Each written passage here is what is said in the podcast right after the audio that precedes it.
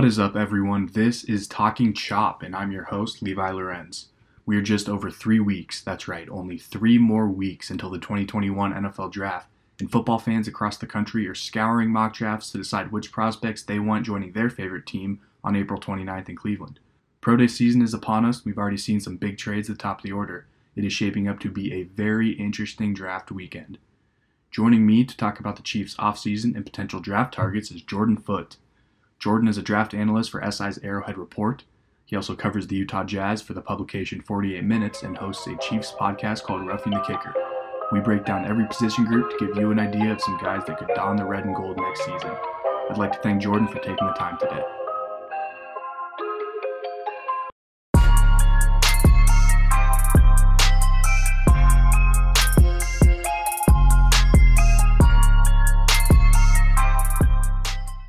Before we get into the draft, what are your thoughts on free agency up to this point? Got some interior guys. It just seems like a lot of depth. It seemed, I mean, obviously the line got exposed in the Super Bowl. Thuney will step in, he'll be great. But other than that, I mean, what do you, how do you think this is going to affect how they, uh, how they approach the interior line in the draft? Man, this year it's looking pretty good. I mean, they they have depth at both guard spots. Man, when you have a guy like Clyde who's not going to move the pile by himself, you kind of need that um, initial push up front. So I like it, but man, I trust Niang. I think he's going to turn out to be good, but who may or may not be ready. You would ideally still have that kind of veteran to step in. I don't want to see Mike Remmers at left tackle. Like I have no problem, but um, preferably over on the right side. You know, uh-huh. definitely, and not to mention, I think they just they just announced the signing of Michael Burton, Saints fullback. Yeah. So that's another it's another weapon. I think it just it seems like we're going to see a lot more Clyde next year. I think they found they found out that I mean when they're balanced again that I mean that Bills game last year they ran all over him didn't really didn't really need Mahomes and they I mean they had no mm-hmm. trouble. I think I think that's going to be a theme that we kind of see and I think we're gonna that's going to get solidified in the draft when they you know do even more to beef up the the line. Um, and I'm fine with that personally. Yeah. I I think it'll be fun. Yeah. That said, do you think it is a kind of a foregone conclusion that they go with a tackle or a or a guard or a center with 31? Barring anything crazy happening. I mean, this is the same team that drafted a running back last year when really no one expected. So I guess we expect the unexpected with Brett Veach and kind of what he has going on. But um, in terms of what they need, that you need to tackle at 31. And if a guy like Liam Eichenberg is there, who I think is the most NFL ready tackle of that realistic bunch that's going to be there, um, I think you do that. But like if Rashod Bateman falls to 31 or Jaelan Phillips falls to 31, like there are a few exceptions where you can go elsewhere. Um, I would understand a center, like if they took a Dickerson or a Humphrey or something like that, but preferably, I think you take your uh, left tackle of the future at 31. I think the Blythe signing might indicate that that's what they're looking at. Um, he's a great he's a great run center. He's great in the run game. He kind of struggles in pass protection, but I mean, when you have when you have high level guards that they're trying to get in right now, it's easier to you know it's easier to make up for a center who can't yep. block as well. Okay, mm-hmm. definitely. I think I read one of your scouting reports. Did you mention Quinn Meinerz at one point? I wish I knew more about him. Like it's so hard to find tape on him since he went to Wisconsin Whitewater. So I didn't want to watch like one or two games and then send out tape or a review and be like, well, I didn't really watch too much, but here's what I saw. So um, I'm kind of just going on what I've like seen and heard from people.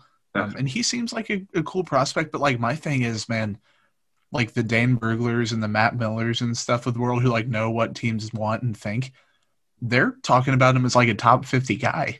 And I, personally, I think he's like a third round pick at best. I wouldn't take him in the top 60 um, but he had one hell of a Senior Bowl. He kind of has that like it factor, like the crop top, the just manhandling. He's just a cool dude, nastiness. and I think that that kind of yes, nastiness that inflates his draft stock. So I'd be cool with Meinerz, but um, I think the NFL teams know a lot more about him than than people like you and me know about him. For sure. You mentioned Liam Eichenberg. Um, mm-hmm. Say somebody else has their eye on him. He goes, you know, late twenties. Who are some other tackles you could see man, if you asked me two weeks ago before like all these pro day measurements came out, like they all have T Rex arms. Like they're all really big dudes who have short arms, and that worries me. Um, but I like Samuel Cosmi from Texas. I think he is a guy that maybe might not be ready, but has the length and size and athleticism to do it. Um, Teven Jenkins. Jenkins was one of my dudes like early, early on. I'm kind of sad that everyone's catching on because he has the size. He's mean. He's nasty. He has long arms. He's athletic enough. Um, I think he maybe could have slid over to left tackle from the right side. So I like Teven Jenkins.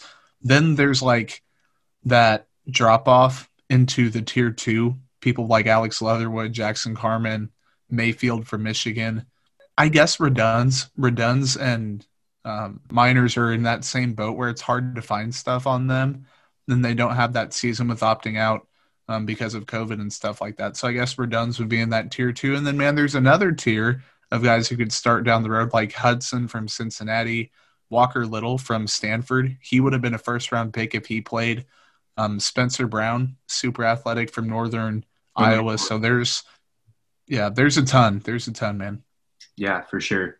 I think you mentioned Teven Jenkins. That dude ran a 4 9 yesterday at 6'7, mm-hmm. 340, 330, something. I mean, that's just, you got to, you're asking him to pull, you're asking him to do anything. I think the knock on him is he's not highly athletic.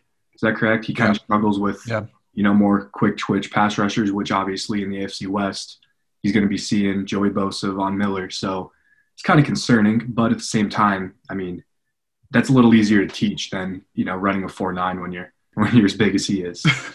yeah. And well, they had that game against Texas against Ossai and Ossai's like as quick of a pass rusher. There was one series where he drove him out of bounds. He ran him over. He uh, bulldozed and like it was Jenkins was owning him. And I think that, like obviously he won't be able to be that much of a bully in the NFL because those guys are like grown men. Mm-hmm. Um, but against those faster pass rushers, I think he'd be all right.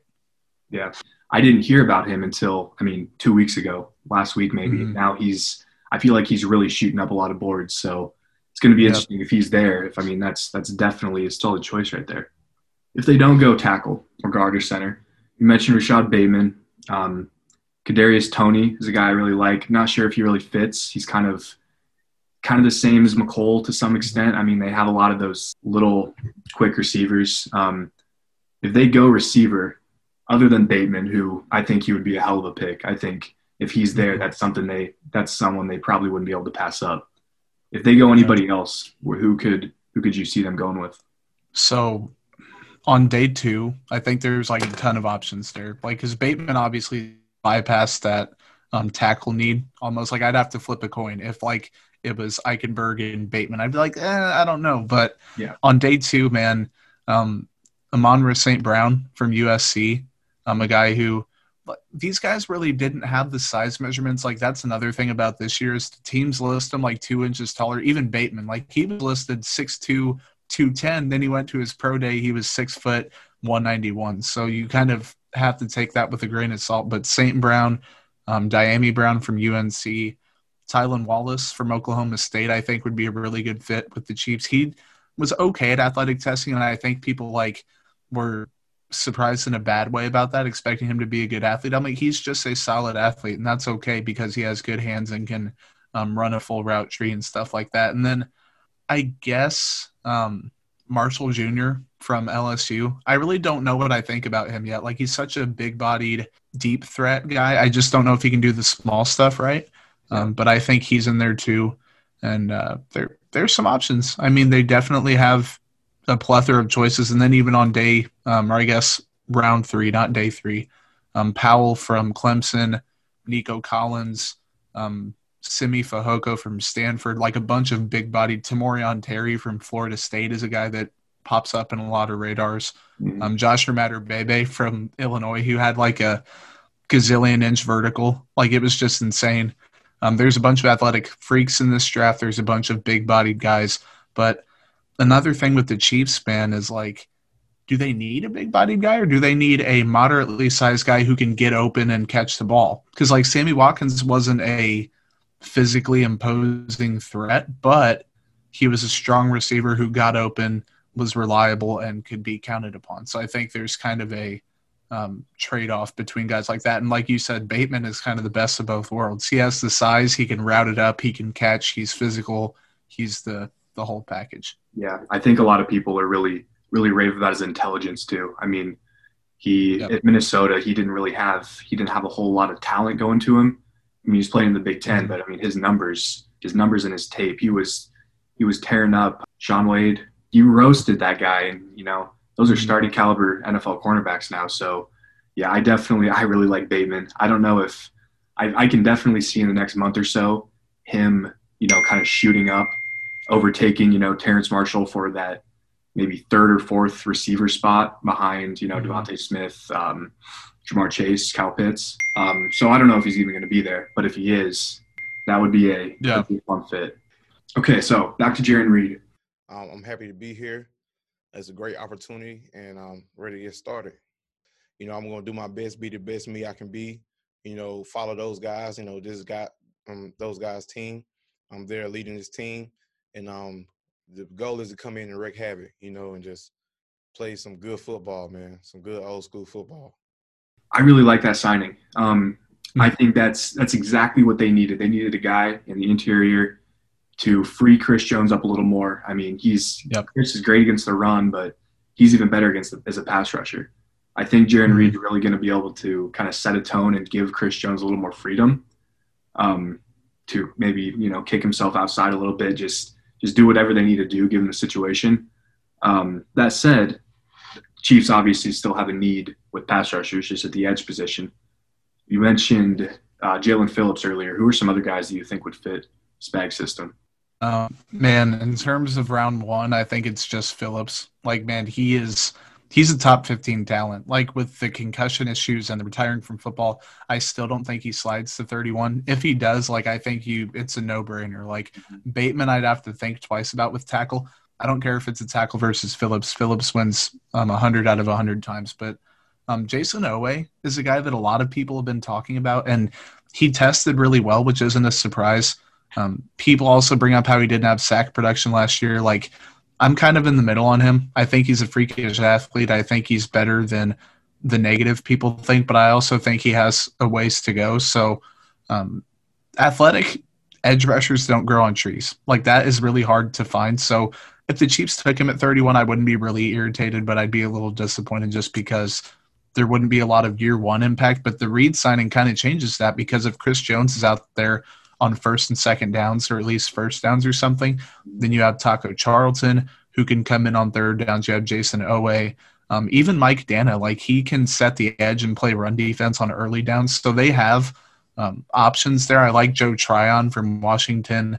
Um, but Pittsburgh has a pair of good guys, Patrick Jones and Rashad Weaver. They're totally different.